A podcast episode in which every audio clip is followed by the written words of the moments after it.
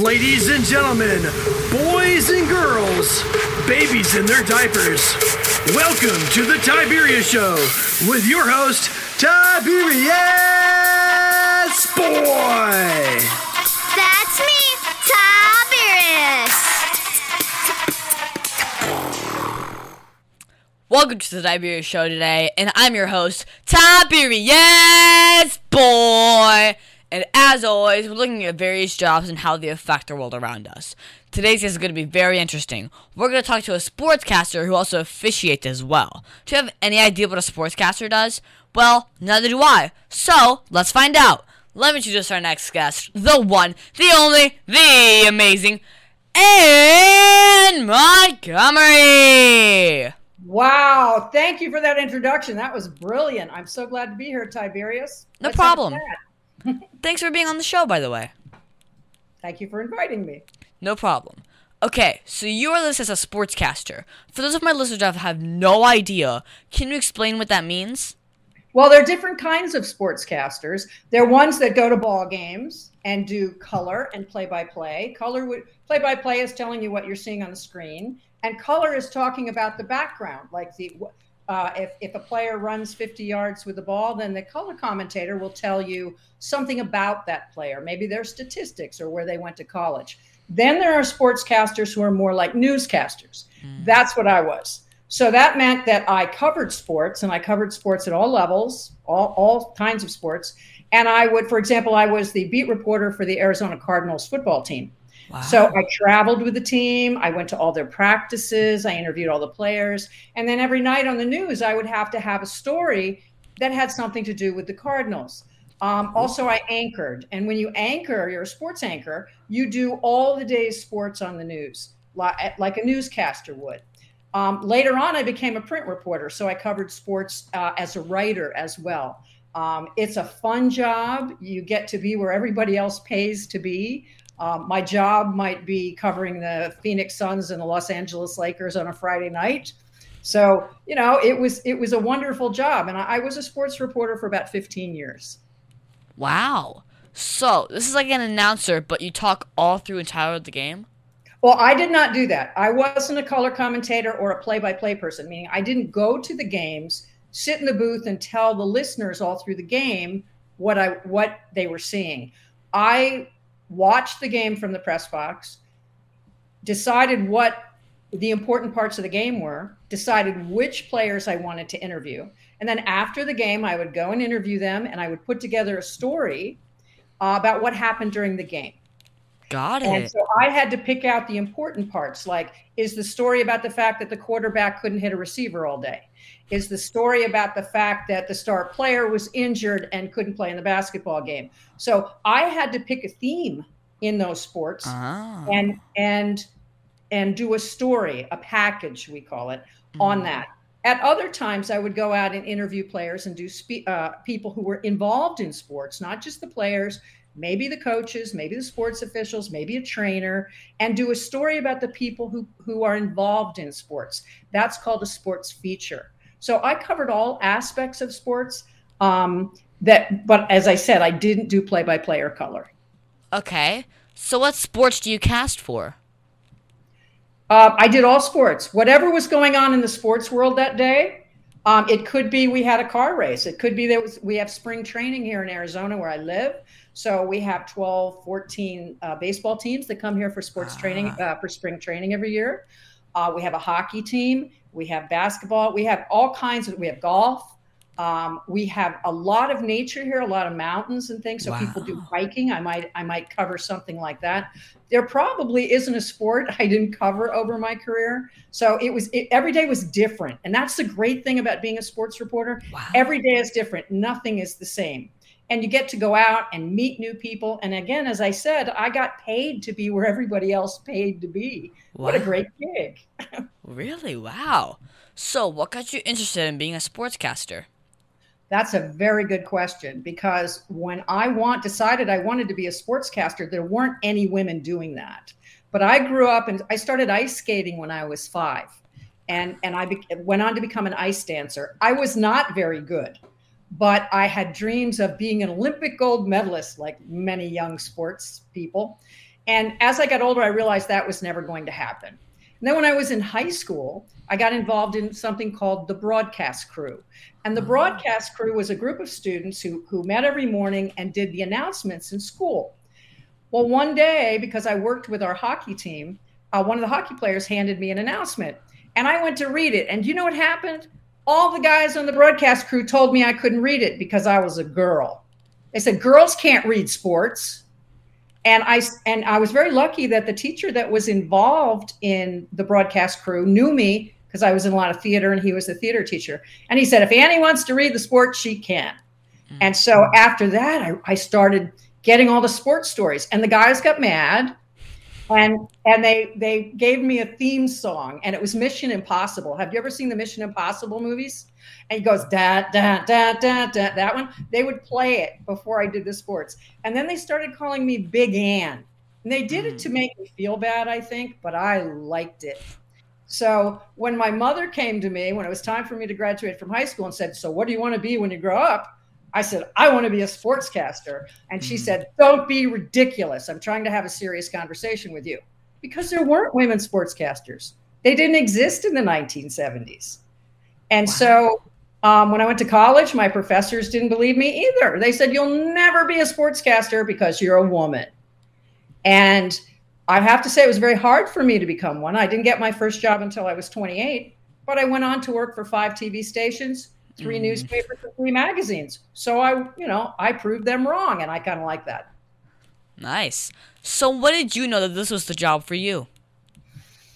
Um, because I had a love of sports. You know, I grew up involved in a sport. Um, I had that, and I just liked being around athletes. I enjoyed it. I I, I really liked how hard they worked and how they performed. And I suppose there was a little bit of me that's that wanted to be like them. Um, the problem was is that no one would hire me. And because I mm. didn't have, I didn't play football, I didn't play baseball, I didn't play basketball, I didn't have that experience that I needed, and I, and that's why I became a sports official, um, mm. and that sort of happened by accident. Uh, one night I went to a hockey game in Washington, D.C., an, an NHL game, and I was with my mm-hmm. aunt, and she brought a friend, and her friend was a youth hockey official, like he did little kids hockey. And he was bemoaning the fact that there weren't enough officials. And my aunt said, Oh, Annie could skate. And I said, Yes, I can. And he said, You should be a referee. And I said, Well, okay, fine, I'll be a referee. And the only problem with that, Tiberius, did you ever skate? Uh, I do roller skating with like the yeah. four straight lines. Is that kind of like the same thing? It's similar, yeah. The the movements are similar. The athleticism yeah. is similar, but hockey skates and figure skates are very different. And when I was a figure skater, and figure skates have toe picks on the end. So if you fall down, you just drill them in the ice and stand up. They're for they're for landing jumps. Mm. Hockey skates don't have toe picks. I didn't know that. I didn't put those skates on until the morning of my first game. No. yeah. And I was just doing little tiny kids, you know, the ones that have their jerseys down to their ankles and little sawdust sticks. And I went to take a face off and I fell. I couldn't get up. I have little five and six year olds staring down at me. I can't get up. It, it took me three times. And it was, I don't remember the rest of the game. All I remember is that when I was driving home, I had an epiphany. I thought, who knows the games better than anybody? Now, players and coaches will tell you that they do, but that's not true. The officials are the ones that that's read the rule book. True. So, on my way home from that game, I decided I would become a certified sports official in the five main team spectator sports football, baseball, ice hockey, soccer, and basketball. Mm. I would do that for mm. five years. And I believe that somewhere in our country, there was a forward thinking news director who would think that was great and hire me. And that is exactly what happened. Wow. so, how did the other reporters feel about you becoming a sportscaster? Um, they were not nice to me sometimes. Um, I was the only woman all the time. Uh, there weren't even women photographers back then. So uh, while some people were very nice to me, others were not. They didn't think I belonged there because I was a girl, right? Even though I knew all about the games. Um, so I'm not going to lie to you and tell you it wasn't a struggle sometimes because it was. Um, and sometimes people were mean to me about it. But I'm stubborn and I liked my job. So, you know, when people bully you, um, I find the best thing to do is ignore them. Because if you get upset and you cry or you go to your boss, then they get what they want. Okay. So I acted like I didn't care and just moved on. Well, is it better now? Oh, I don't. I'm not a sportscaster. I haven't been a sportscaster in a long time because um, when I became close to 40 years old, I'm 68 now. I'm really ancient. Um, when I was pushing 40, they wouldn't put me on TV anymore because I was too old. They said I wasn't pretty enough to be on TV anymore. And sometimes that happens. It's not fair, but it's what happens. And life's not fair. It's never going to be fair. But in in when I look back on that, they did me a favor because after I, I was a sportscaster and a sports reporter, I became a teacher. And I was a teacher for 20 years. And a weird thing happened. I never had any children. And when I went to teach in my school district, I taught in a school district called Title One, where mm. many of the children live in poverty. There's gangs. There's it, it's just very difficult. They're hungry, that kind of thing. And because I taught there, I ended up being a mom. I became a foster mom, and I have four children. And they're all in their 20s today, and some of them still call me mom. I'm actually a grandmother. And so if if I hadn't gotten out of television and become a teacher, I wouldn't be a mom. So life is kind of funny that way. You never know where it's going to go, and That's sometimes things that seem bad turn into something good. So, what's the best part about being a sportscaster? Um, I got to be, as again, my favorite line, I got to be where everybody else paid to be. Um, I, I enjoyed being on camera. I enjoyed interviewing people. And I think that's a skill that a lot of people don't have today. You're very used to interviewing people, but I bet a lot of your friends would be nervous doing it, right? Yeah, I interviewed Yeah. some of them and they were very nervous.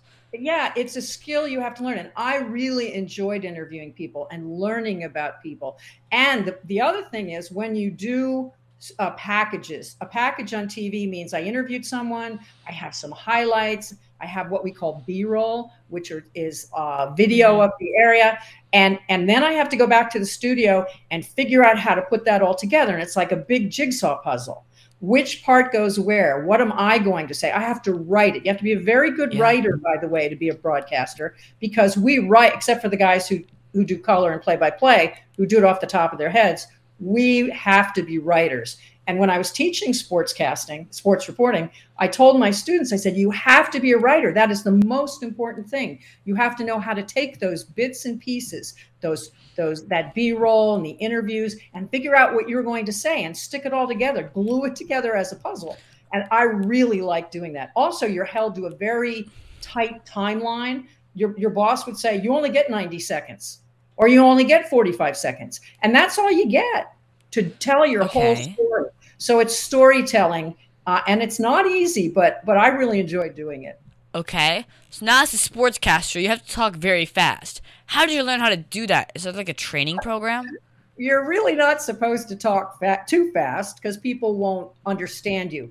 But there's a time issue. When you watch the news, you watch the news tonight, you'll see there's a section for the sports.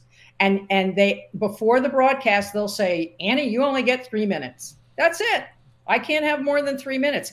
And so I have to do my broadcast in that amount of time, which means I've got to take all of the sports from that night, go mm-hmm. on the set, and and figure out how to make that all fit into three minutes. Or my package could only be two minutes because when the news is put together, everybody only gets a certain amount of time. So mm-hmm. that's why we sometimes talk a little too fast. We probably shouldn't do that, but it's because we're trying to get everything in in our time. Yeah. Okay, so what's the most misunderstood part about sportscasting?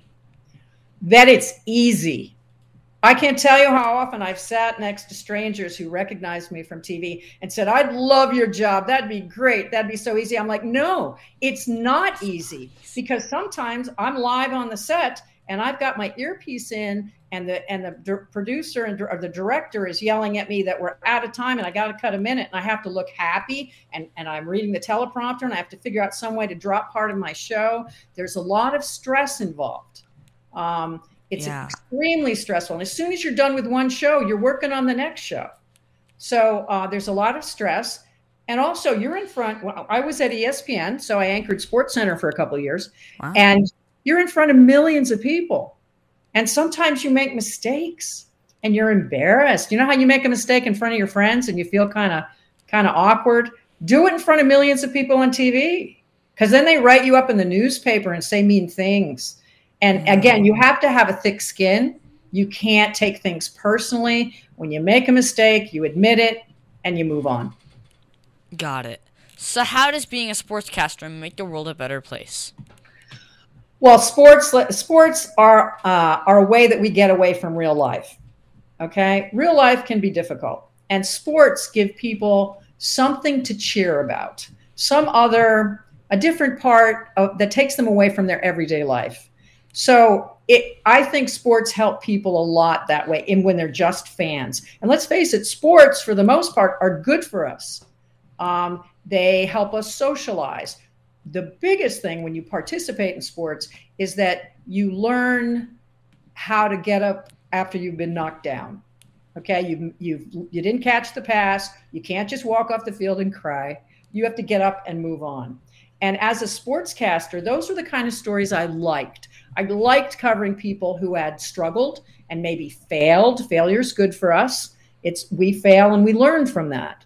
So when when I was able to do a piece on a, on a on an athlete or a coach or somebody who had struggled in life, and and other people see that, it makes them feel better about themselves. I think they they see that even athletes struggle just like regular people. So I think it's kind of it kind of makes people feel better about their own lives. Okay, now here seems like a good time to take a quick commercial break. Let's hear a word from our sponsors. Oak Ridge Gun Range is a family oriented shooting range that has been in business for over 30 years. They specialize in basic firearm training and offer numerous services such as consignments, gun trades, gunsmithing, and concealed weapon classes. I even got my training for gun safety at Oak Ridge Gun Range. Great customer service. And firearm safety is what they do best. So find out more at oakridgegunrange.com. Over 40 years, Lighthouse Central Florida has provided education, independent life skills, and job training to thousands of Central Floridians who live with blindness or any degree of vision loss. Whether it's picking out clothes in the morning or just moving around your community and serving Orange, Seminole, and Osceola counties. Contact Lighthouse Central Florida at 407 898 2483 or visit them online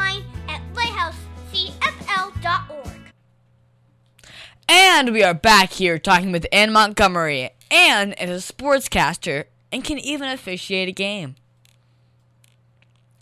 I can. I actually I can officiate five sports: football, baseball, ice hockey, soccer, and basketball. But mostly over my 40-year officiating career, I did football and baseball. Ah, okay. So, Anne, what's the hardest part about being a sportscaster? Uh, being a sportscaster or an official? Sportscaster. being a sportscaster, um, I think it's that people want you to be perfect all the time. And if you stutter or you mispronounce somebody's name, they they feel it's perfectly fine to criticize you for it constantly. So as I pointed out earlier, um, you have to not let mean people upset you too much. Uh, You just have to say, "Oh well, I'm sorry," and do it again. Okay. So, what's the craziest thing that's happened while you were working as a sportscaster? craziest thing um there were so many i don't even know how to pick it out i, I think sometimes it's uh, when you're broadcasting live uh, like when you're doing a live shot which means you're not in the studio um, very often you're surrounded by people and i was covering a cardinals game and i was doing a live shot and suddenly like a hundred people surrounded me. And i don't know if you've ever been to an nfl game but they're very loud. And all these people are yelling right around me and the stadium announcers and i have my earpiece in. I and i'm talking on air but i can't hear myself talk. I can't hear at all what's coming out of my mouth because the whole stadium's shaking and there are all these people around me and, and I never looked at that broadcast because I have no idea what it looked like. But it's very strange and crazy Yeah. to be to be talking, but to not be able to hear your own voice, and, and that was kind of weird. Yeah, it's kind of weird doing that. So, now you talked that you also do sports officiating. Can you tell my listeners what that means? Yes. Now, anybody who's ever played a team sport, or actually any sport, most sports, knows that there are officials on the field, and officials are like judges, and they're people that read the rules, and their job is to make sure that everything on the field is fair for everyone. And actually, as an official, it's also my job to keep people safe. So, in some instances, say a high school football game, um, let's say it's lightning, there's lightning out. It's my responsibility to keep people safe. So I have to say, you know, call timeout and say, I'm sorry, we must clear the field and the stands because we have lightning. Okay. So it's about making sure e- there's a level playing field and everybody gets the same fair treatment and about keeping people safe.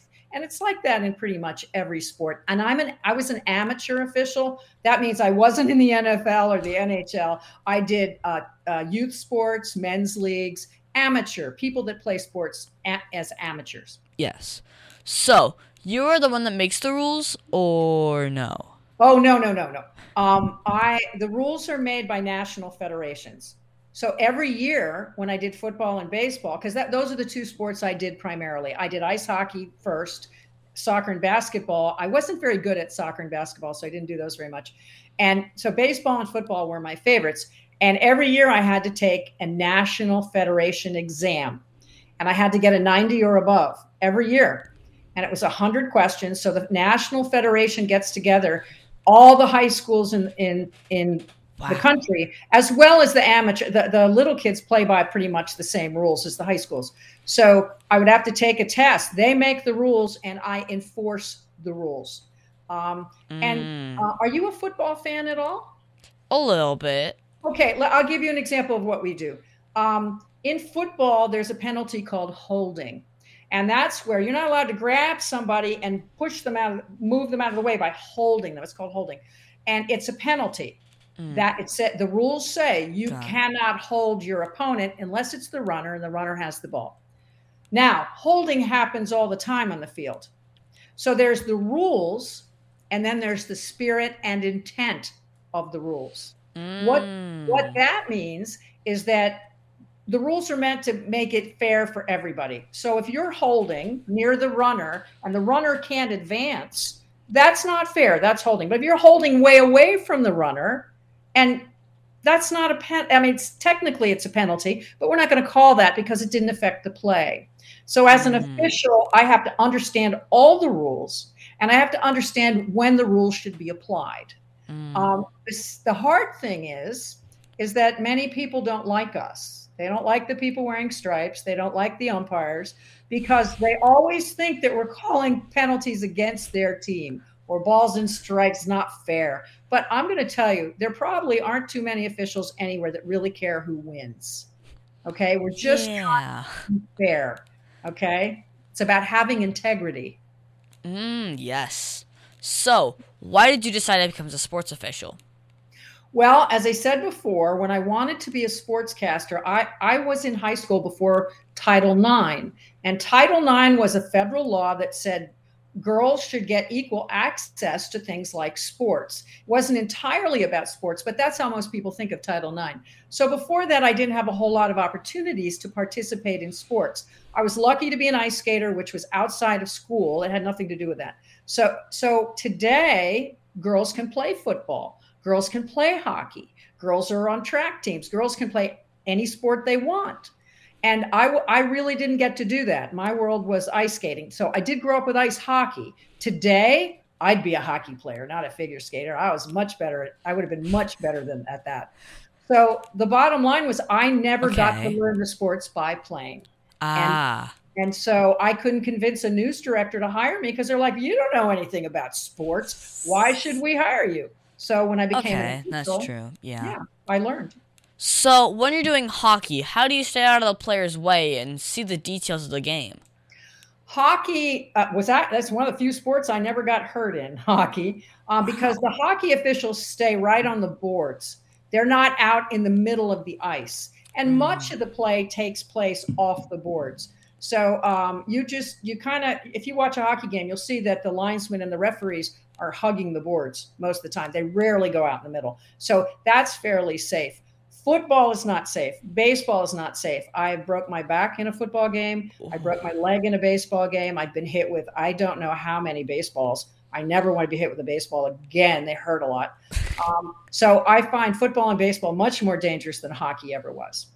Mm. So it's the coolest part about being a sport official? Um, I like being in charge. And for me, now here's a test. How many officials, how many uh, referees are on a football field? Four, I believe, right? Well, it's a trick question because it's the same number whether you're doing Pop Warner or the NFL. There is only one referee. The referee wears the white hat. The referee says, I have holding, number 73 offense, right? They're the ones that speak to the press box. So when I first, when, when my first 15 years as an official in football, many of the men didn't want to work with me because, like in mm. sportscasting, I was the only woman and they didn't think I belonged there.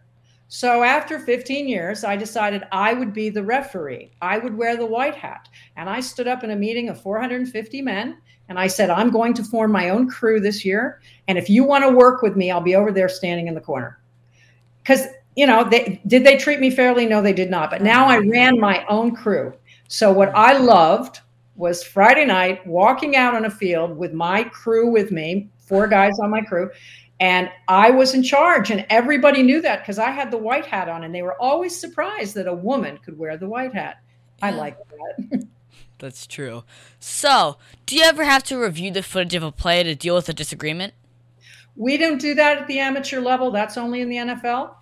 Um, actually, I don't know if they do any of that in college now, but we do not review footage in in high school unless there's uh, a fight or something like that. And then I am not the one that does that. My superiors do that. If there's ejections, if let's say there's a fight on a football field and we eject people and the coach gets ejected, well, there's penalties for that that go beyond the, the game. So my bosses would do that.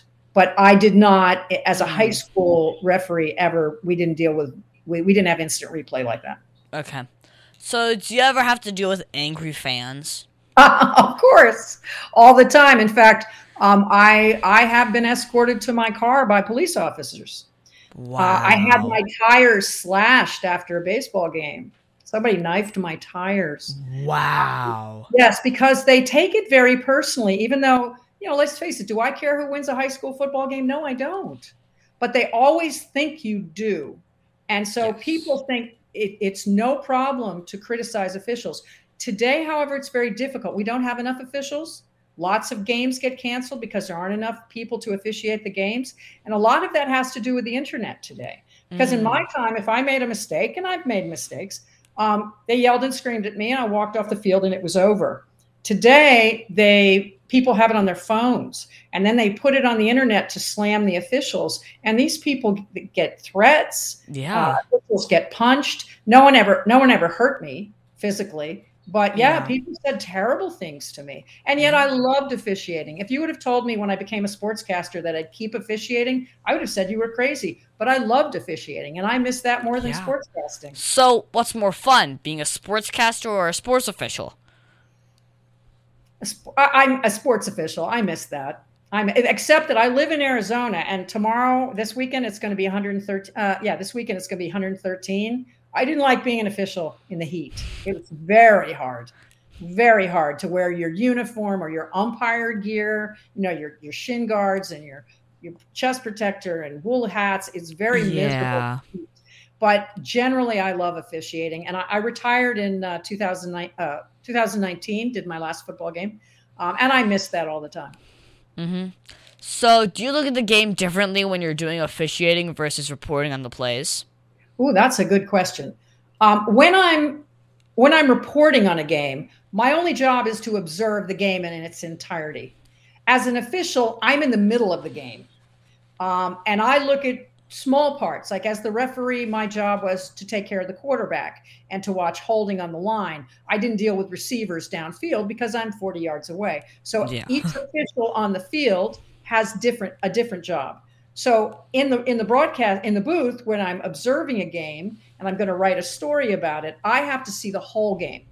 But as as a referee, I only see part of it. So and I'm mm. immersed in it. I'm in the middle of the game. So they're two very different experiences. Mm-hmm. So, what advice should you give to my listeners if they wanted to grow up and be a sports official? I would say first have an interest in sports, get involved in sports. Now, you don't have to be the best player. You don't have to be on a championship team. Just being around sports, just observing the game so that you learn about them is great. You also have to be a very good writer. Um, writing is extremely important because it's telling a story. We're telling a story. Um, if you want to be on television, you also have to develop your voice.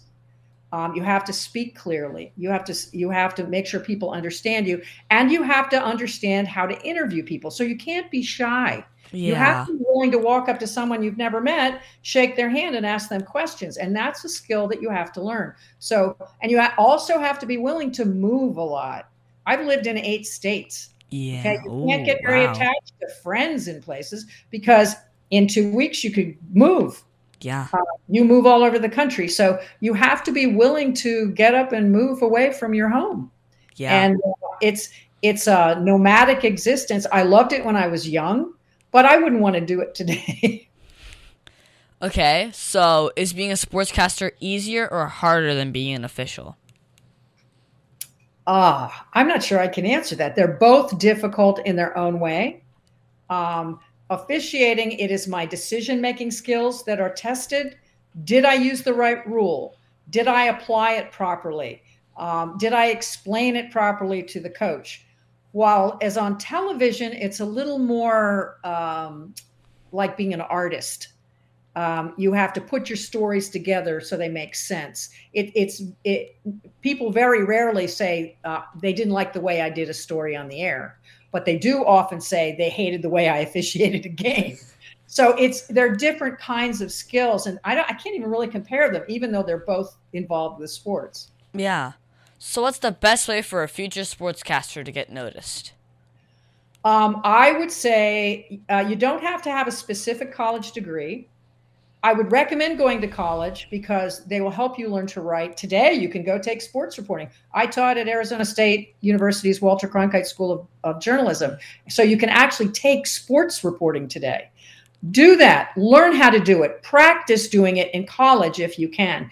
And then you need to be willing to go to very small towns and go on their stations and learn. You don't get paid very much, um, but you can make mistakes far away from anyone you know, which is good. But most young broadcasting hopefuls think they're going to go right into New York or Chicago or, or LA. Oh, yeah, no. cities.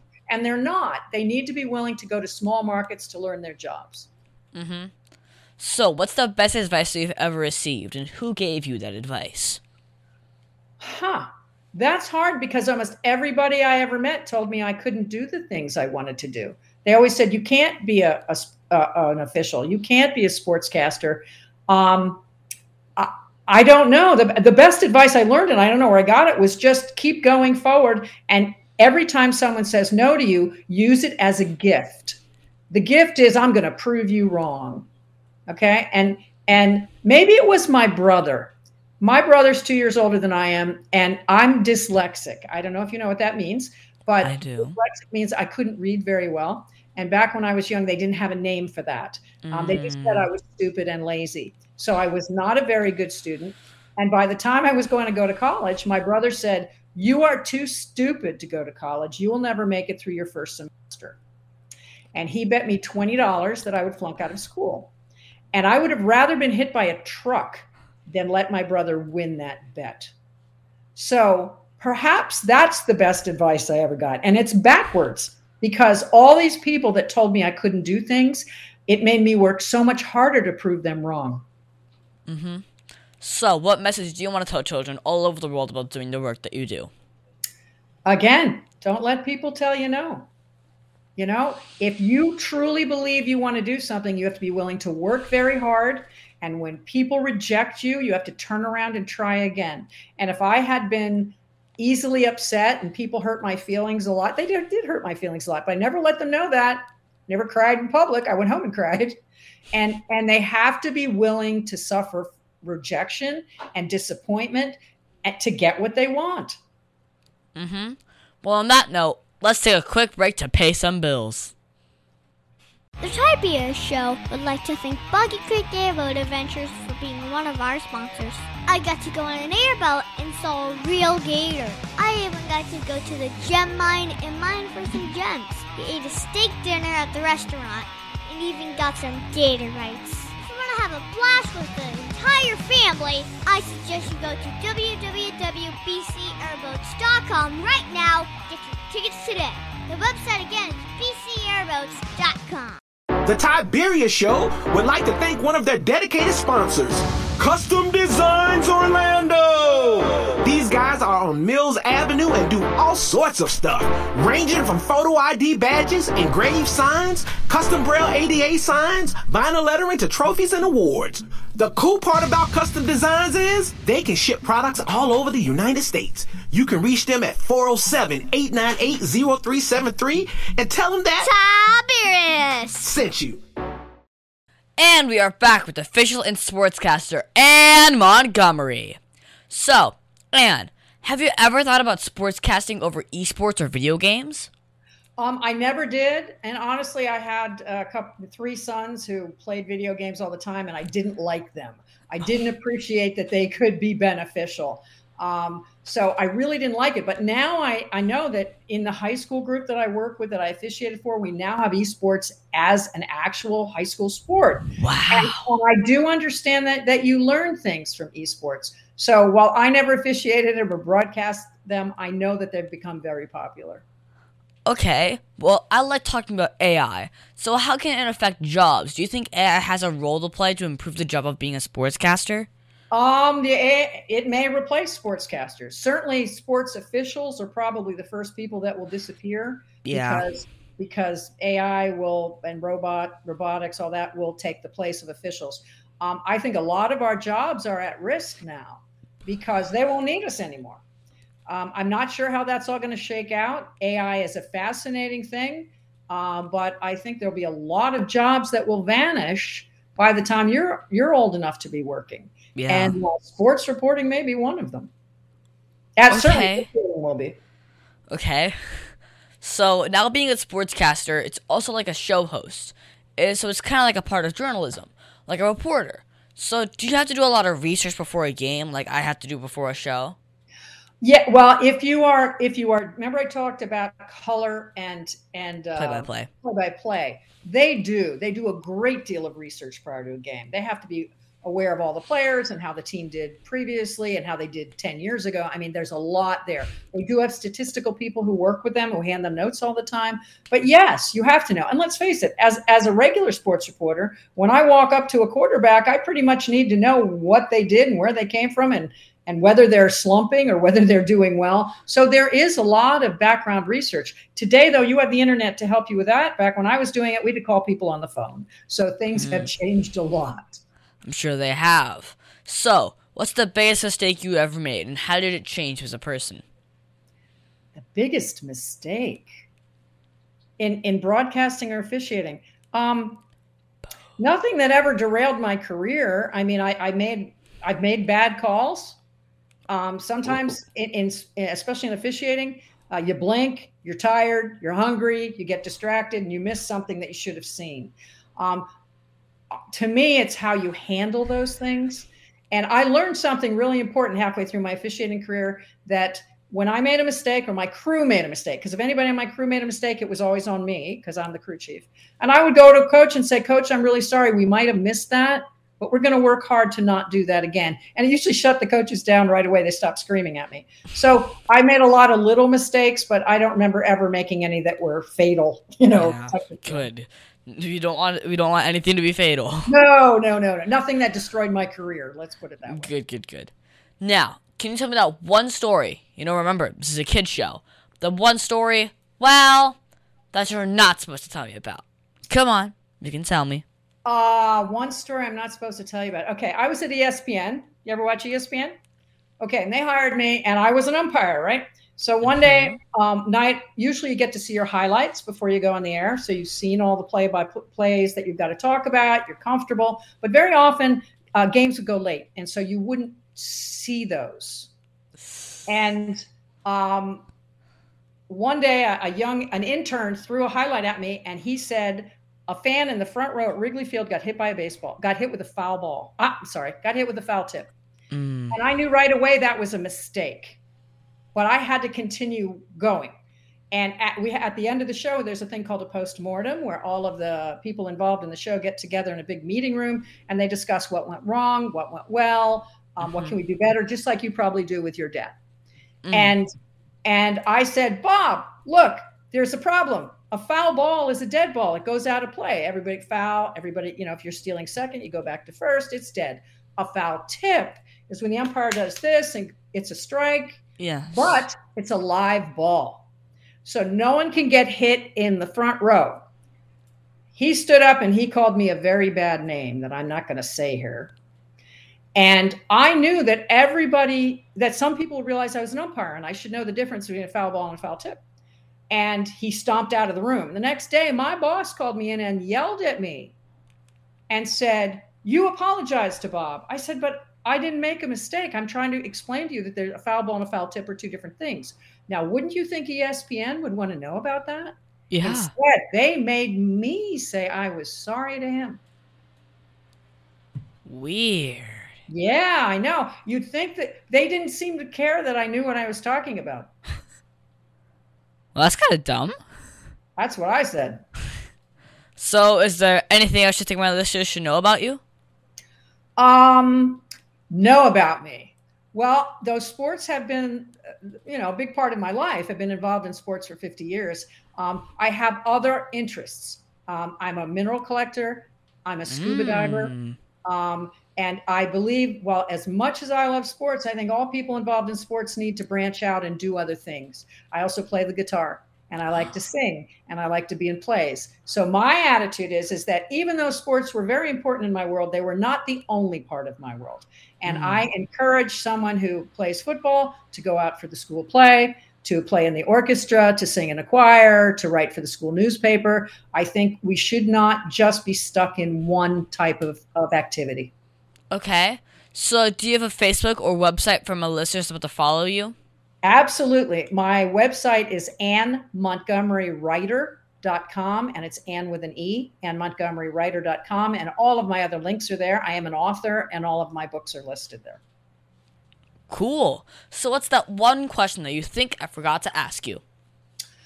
Um, one question you forgot to ask is why do I like to swim with sharks?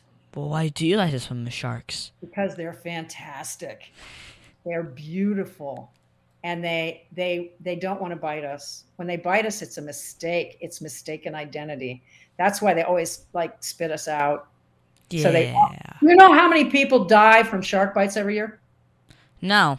Like 10 on the whole planet. Do you know how many die from falling coconuts? How many? 150. Yet we don't run around going, "Oh my god, coconuts," do we? But everyone's afraid of sharks. I'm I'm don't be afraid of sharks. They're I'm lovely. surprised. I know. It's silly. yeah. Careful thank with you those s- palm trees. Yes. Thank you so much, Anne, for you being my special guest. Can you stick around for Math Corners? Absolutely. Aw, Dad, my computer's slow again and I can't play my games. Call your computer solutions today and we will scan for viruses and clean that computer up remotely and make it fast again. Our phone number is 407 826 0810.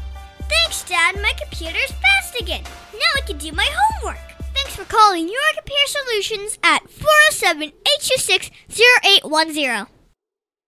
So you want to make an ad for your company, right? Yeah, Tiberius, you want to help me? Okay, so what's the name of the company? PPWND. PP what? Professional Pressure Washing and Detailing. So you like clean driveways? Yeah, like that. We pressure wash commercial buildings and semi truck and trailers. So how would someone get a hold of you? Uh, they can visit my site at ppwnd.com or call me at 407 900 7793. So I just tell them to call you at 407 900 7793 or visit ppwnd.com? Yeah, Tiberius, you got it. Cut. That's a wrap. Just use that.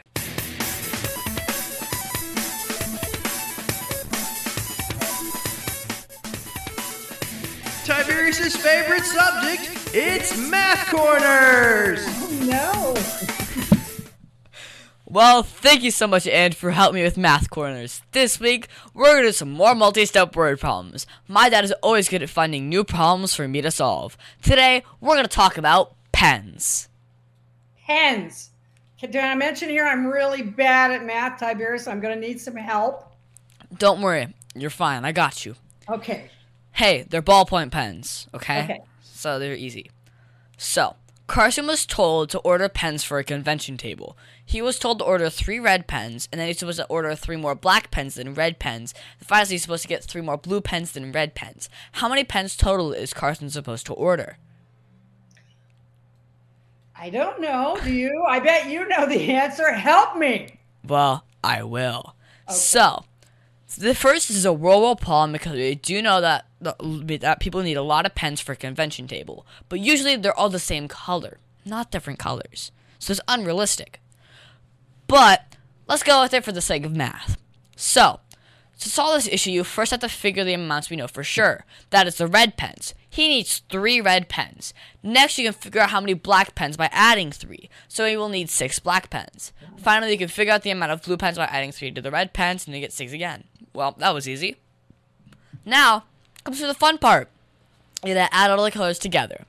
So you get the six blue and the six black make twelve, and you finally add the three red, and you get fifteen total pens that he needs to oil order. Well, that was easy. So, Anne, do you ever have to order different colored pens for a project? I don't, and I'm very bad with numbers. And I'll tell you, as a sportscaster, that was a problem because I mentioned I'm dyslexic, and so I was always turning the sports the, the sports scores around. So I had to write them out in words so I would do them right. Okay. Well, my teacher said that I would use math every day. How do you use math in your work? Oh well, as as I said, as a sportscaster, we had to deal with scores. As an official, I had to deal with yardage, meaning if there were penalties called, multiple penalties on a play, on both teams, you have to go how many yards this way and how many yards that way. 10, In 5, baseball, I had to keep yeah, in baseball, I had to keep track of balls and strikes. Um, I- on a daily basis, I've got to go to the grocery store and buy my groceries and make sure I have enough money to pay the bill.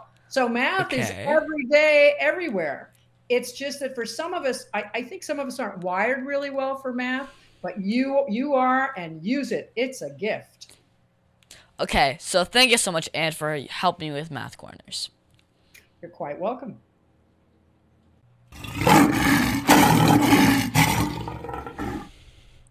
And now it's time for the heart of a lion. As you know, we talk about the qualities of living by the heart of a lion, which stands for leadership, integrity, obedience, and ability. This week, we're going to talk about obedience. For me, I think obedience is being fully committed to doing what is pleasing to God. The qualities of obedience are compliance with a good attitude and respect for the laws. You know when someone is obedient when they follow instructions willingly and thoroughly. Well, I was at a video shoot this week and my dad told me to stay close to him and watch and learn all that I can. But very important to stay out of the way of people running around. There were lots of people moving all over the place, moving props and equipment, and two people bumped into each other and a camera dropped. This is not one of those uh, inexpensive cameras. My dad immediately looked to make sure I was not involved and I had been sure to stay out of the way of people moving and was watching all the stuff going on.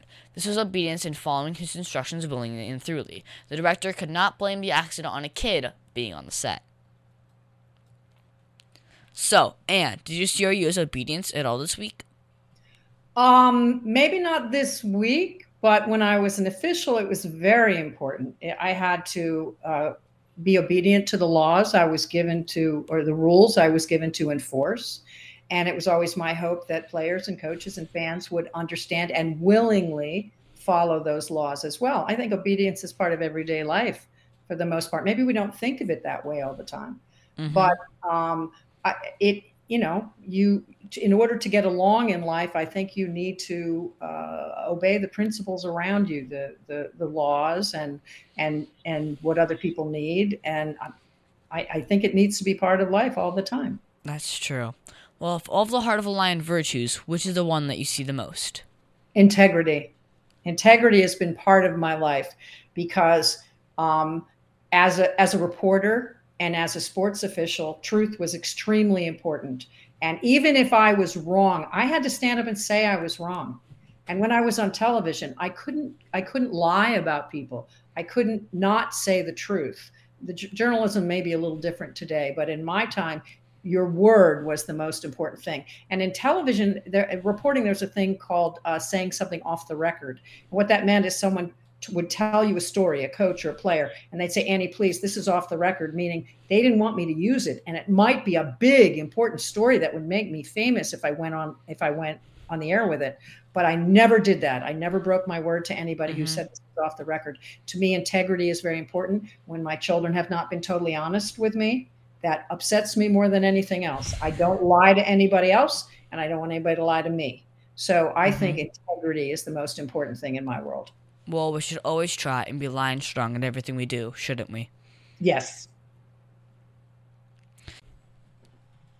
And that's our show, folks. I want to thank the one, the only, the amazing Anne Montgomery for being on my show. It Well- has been so much to talk to you today. I think we learned a lot about being a sportscaster in the world of officiating. Well, thank you so much. I've had a great time, Tiberius. I've really enjoyed being on your show. No problem. Do you mind giving your social media and website again? Yes, my my website is annemontgomerywriter.com. That's Anne with an E, annemontgomerywriter.com. And all of my social media accounts are there. Also, you can find me on Facebook and Instagram at The Tiberius Show. And I would like to thank WWPR 1490 AM, KINT 98, Soul Radio 24 7, Easy Way TV, and all the other stations that air my show. Please be sure to visit The Tiberius Show on YouTube and hit that subscribe button. And have you subscribed yet? I'm going to do it right now. Good. Oh, and be to comment if you want to be a sportscaster. I love finding which job kids may want to grow up and try. Also, be sure to us next week on the Tiberius Show with your host, Tiberius Boy.